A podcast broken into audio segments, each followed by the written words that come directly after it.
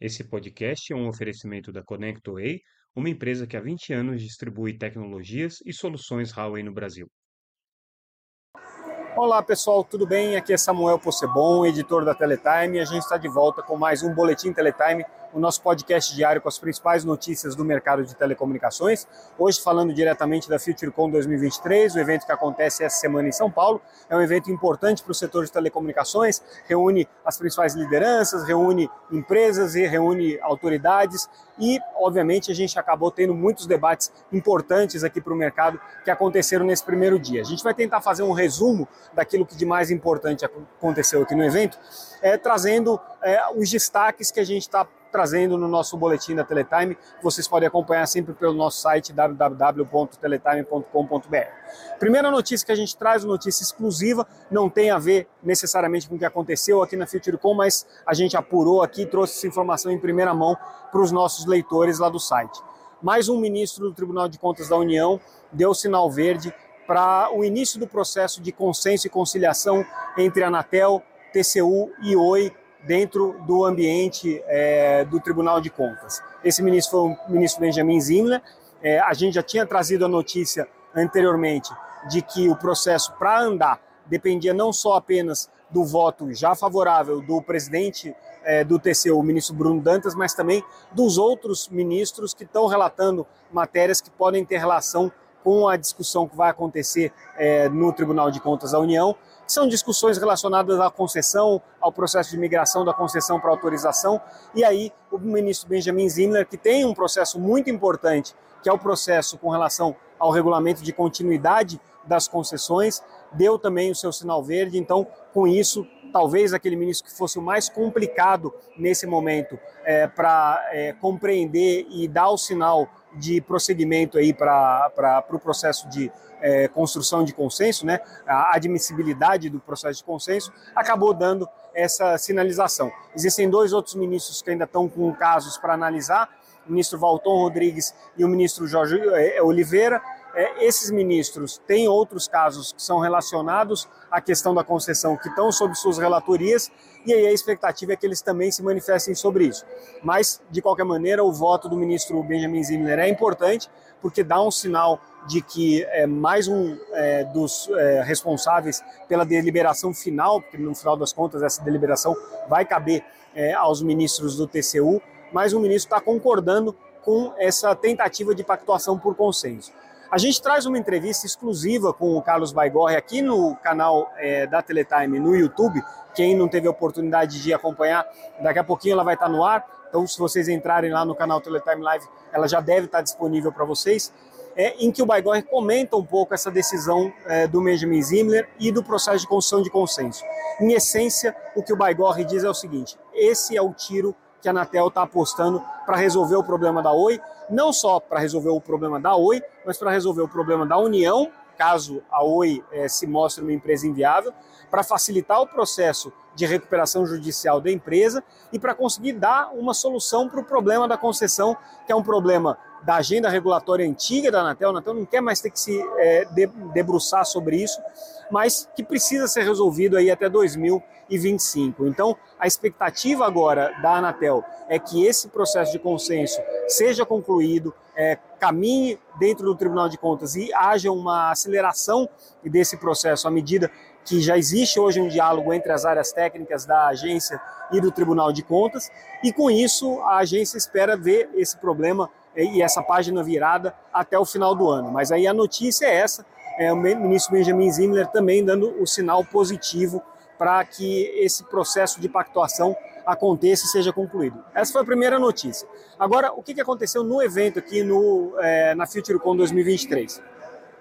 A exemplo do que tinha acontecido em Barcelona, a exemplo do que tinha acontecido no painel Telebrasil, a exemplo do que tinha acontecido em outros fóruns de telecomunicações no Brasil e no mundo, o tema do fair share dominou o primeiro dia de debate. Fair share entendido como é, o pleito das operadoras de telecomunicações para trazerem as empresas de internet para a mesa, para buscarem uma negociação que viabilize os investimentos na infraestrutura de rede, para dar suporte a todo o tráfego da internet que está sendo criado pelas novas aplicações digitais e que está crescendo de maneira exponencial e que, segundo as operadoras de telecomunicações, vai chegar num ponto em que não vai ter mais como dar sustentabilidade para esses é, dados, dar é, vazão para esses dados, sem investimentos adicionais que precisariam ser feitos. Então, é, o que está acontecendo nesse momento é um debate intenso sobre esses diferentes atores, envolvendo esses diferentes atores de internet, de telecomunicações, e aqui especificamente na FutureCom aconteceu uma discussão envolvendo a Câmara Inet, que representa as grandes empresas de internet, a Conexis, que representa as grandes operadoras de telecomunicações, e a Telcomp, que representa operadoras pequenas e médias de telecomunicações. A Câmara Inet tem um recado muito duro para o setor e, de alguma maneira, bastante provocativo. Diz o seguinte: o que as teles estão buscando é uma espécie de bolsa família ou uma telebolsa para financiar o investimento em suas redes. Eles entendem que esse não é um pleito razoável, eles entendem que as empresas de internet fazem investimentos pesados também em infraestrutura, fazem investimentos pesados em conteúdo. Esse conteúdo e essa infraestrutura não estão é, sendo construídas com um pleito de compartilhamento desses investimentos. É, e que então eles entendem que existe aí um ecossistema equilibrado em que você tem uma parte que é, agrega conteúdos e aplicações no ecossistema digital e a outra parte está agregando a infraestrutura, que são as, as empresas de telecomunicações.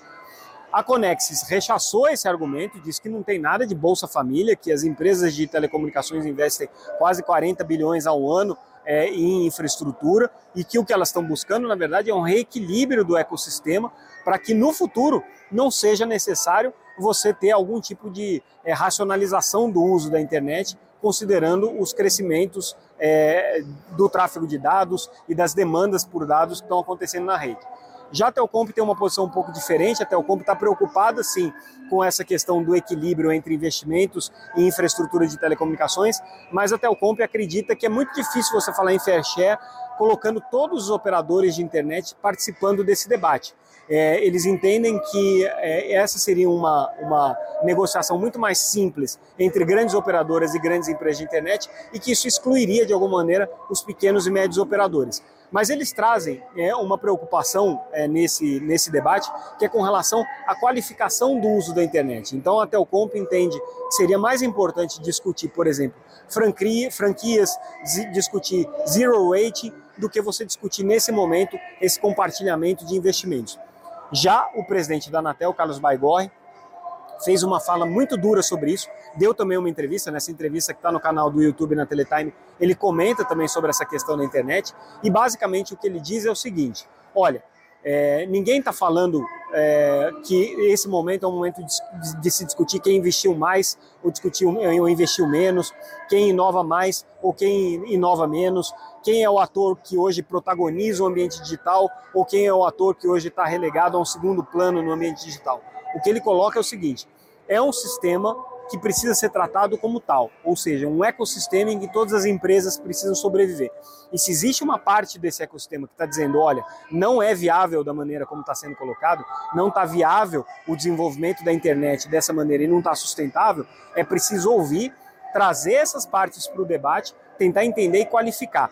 Ele puxou a orelha das operadoras de telecomunicações, que até agora não têm uma proposta concreta, não trazem estudos, não trazem levantamentos que sustentem os seus argumentos, mas também colocou que esse debate na Europa já está muito mais bem estruturado e que o Brasil precisa ser protagonista dessa, dessa discussão, que ela precisa acontecer, é necessário que haja essa visão holística de que a internet é um ecossistema em que tanto empresas é, de, que a gente chama hoje de internet, os big techs, precisam ter é, a sua garantia de existência nesse ecossistema assegurada, como também as empresas de telecomunicações responsáveis pela infraestrutura precisam ter é, a, sua, é, a sua subsistência nesse ambiente assegurada. Então, o que o Baigorre faz é conclamar esse debate para que todos sentem à mesa e consigam fazer de alguma maneira é, um entendimento e é, uma, um diagnóstico, um raio-x, uma reflexão sobre aquilo que efetivamente precisa ser feito e o que não precisa. Ele colocou que a Anatel, até o final do ano, deve colocar em consulta pública análise de impacto regulatórios, a IR, sobre essa questão produzida a partir da tomada de subsídios que envolveu as empresas de internet e envolveu as empresas de telecomunicações. A Anatel abriu essa tomada de subsídio. Na semana que vem, inclusive, a Anatel vai anunciar a conclusão é, desse primeiro, dessa primeira etapa do trabalho, deve trazer a público as contribuições que foram colocadas na tomada de subsídio. É, a Anatel é, acredita que depois dessa consulta pública sobre a análise de impacto regulatório, a área técnica vai ter condições de produzir um regulamento que vai ser levado ao conselho. Mais uma vez, o conselho vai aprovar uma minuta de regulamento que vai à consulta pública e aí sim a Anatel conclui em algum momento essa discussão. No entendimento da Anatel, isso não passa necessariamente pela revisão do modelo de neutralidade que está no Congresso. A Anatel entende que tem instrumentos para atuar nessa frente, para regular essa frente, mas a Anatel ela está hoje encontrando, encontrando muito mais dificuldade em encontrar os seus interlocutores e qualificar o debate do que é, em dar solução jurídica para o tratamento que precisa ser dado é, a essa questão da internet. Na questão jurídica, a está um pouco mais confortável, segundo Carlos Baigor. Ele também, na sua fala é, de abertura aqui do evento, e aí saindo um pouco do tema da internet, falando de um outro tema que preocupa muito é, as empresas de telecomunicações, falou sobre postes.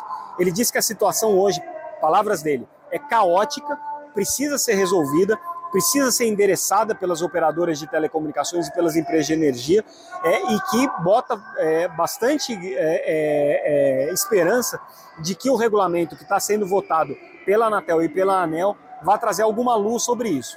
A Anatel não deve fazer a reunião conjunta com a ANEEL, como era é, a expectativa do relator Alexandre Freire, que está relatando isso, porque existem algumas dificuldades práticas, do tipo, como é que você vai contabilizar os votos para quem que vai o recurso, caso alguma empresa queira entrar com recurso, como é que você resolve em caso de empate, como é que você resolve é, na hipótese da necessidade de um voto de Minerva, de um voto qualificado. Então existem alguns problemas práticos que impediriam as duas agências de votarem conjuntamente o regulamento dos postos, mas eles querem fazer um entendimento conjunto, querem fazer um alinhamento prévio e aí sim um texto comum ser colocado em votação já pacificado entre as duas agências para que cada uma delas possa tomar. O interessante é o seguinte: a gente confrontou o Baigorre com o fato de que a minuta que é, foi elaborada pelas áreas técnicas incluía a previsão de que as operadoras de telecomunicações paguem um adicional para a limpeza dos postes. Né? Elas vão pagar a conta, isso já está claro, mas essa conta não vai ser paga só com aluguel de postes, como gostariam as operadoras de telecomunicações. Essa conta vai ser paga, inclusive com esse adicional que poderia ser cobrado pela empresa exploradora de infraestrutura. E o que o Baigorre se mostrou surpreso foi em ver que esse foi o, o encaminhamento dado pela área técnica. Ele falou: olha, eu preciso conhecer melhor o relatório da área técnica. O relatório do conselheiro Alexandre Freire certamente vai abordar isso. Mas é, se foi isso mesmo, como os jornalistas colocaram para ele, ele acha que vai ter que ter um pouco mais de discussão, porque é, talvez esse modelo não seja viável no entendimento dele. Mas claro que ele falou isso de é, bate-pronto, sem ter lido ainda é, nenhum tipo de relatório sobre isso, sem ter lido os pareceres das áreas técnicas. Então, de qualquer maneira, ele endereçou essa questão e tem esperança aí que ainda em outubro esse assunto seja resolvido no Conselho Diretor da Anatel. Ministro das Comunicações, é, Juscelino Filho, participou do evento também e trouxe algumas mensagens com relação ao uso do FUST. É, o que o ministro está esperando é que se haja possibilidade de uso dos recursos do FUST para a construção de redes interestaduais, de infovias ligando é, diferentes estados. Então essa é um, uma, uma perspectiva aí é, da, da, do direcionamento político do ministro. É, ele também colocou sobre a necessidade de você ter é, investimentos em infraestruturas submarinas ligando os países da América Latina. Isso também poderia ser feito com recursos do FUST, segundo o ministro, e também antecipou aí a expectativa do Ministério soltar uma portaria com relação à qualidade de rede é, das redes móveis de telecomunicações. É uma pauta que o ministro tem batido muito, está muito incomodado com o fato de ter recebido é, sistematicamente reclamações das operadoras de telecomunicações, é, perdão, da, do, dos agentes públicos se queixando das operadoras de telecomunicações. Então, o ministro das Comunicações traz essas duas agendas aí na abertura das telecomunicações e coloca isso como um ponto crítico. Um ponto que foi é, trazido durante o evento, que na verdade tem a ver com uma consulta pública que a Anatel está fazendo agora, mudando um pouco de assunto, é com relação ao futuro do 2G e do 3G. A Anatel está é, tá trazendo essa consulta pública por uma razão muito simples. Ela está vendo é, a ativação de redes 2G continuar acontecendo de é, acessos 2G continuar acontecendo e está preocupada com isso, porque existe um refarm, um reordenamento da infraestrutura que precisa acontecer é, até 2028, e enquanto as operadoras continuarem colocando clientes 2G, vai ser muito difícil fazer esse refarm lá na frente. Então, o que a Anatel está querendo fazer é suspender é, a homologação de equipamentos que sejam 2G only ou 3G only, ou seja, equipamentos que só funcionam com a tecnologia 2G e 3G. E que é, essas homologações já prevejam é, a migração para o 4G e para o 5G.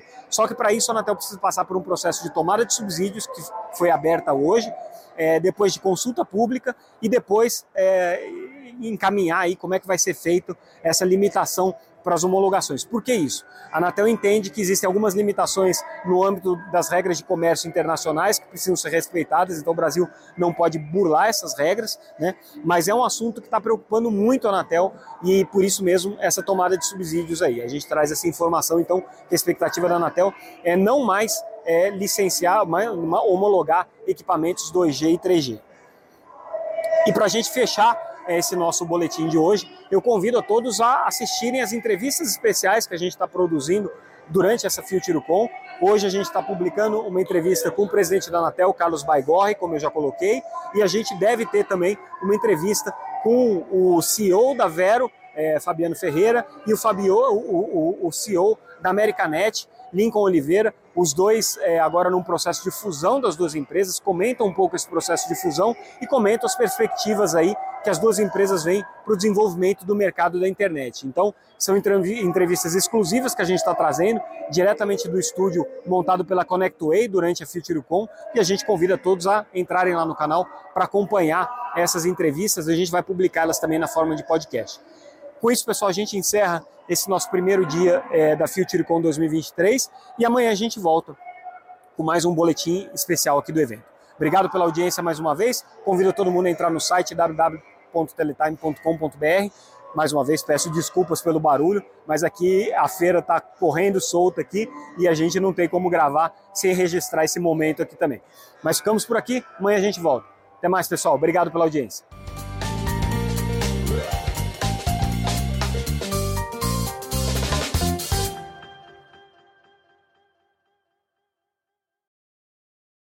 Esse podcast é um oferecimento da ConnectWay uma empresa que há 20 anos distribui tecnologias e soluções Huawei no Brasil.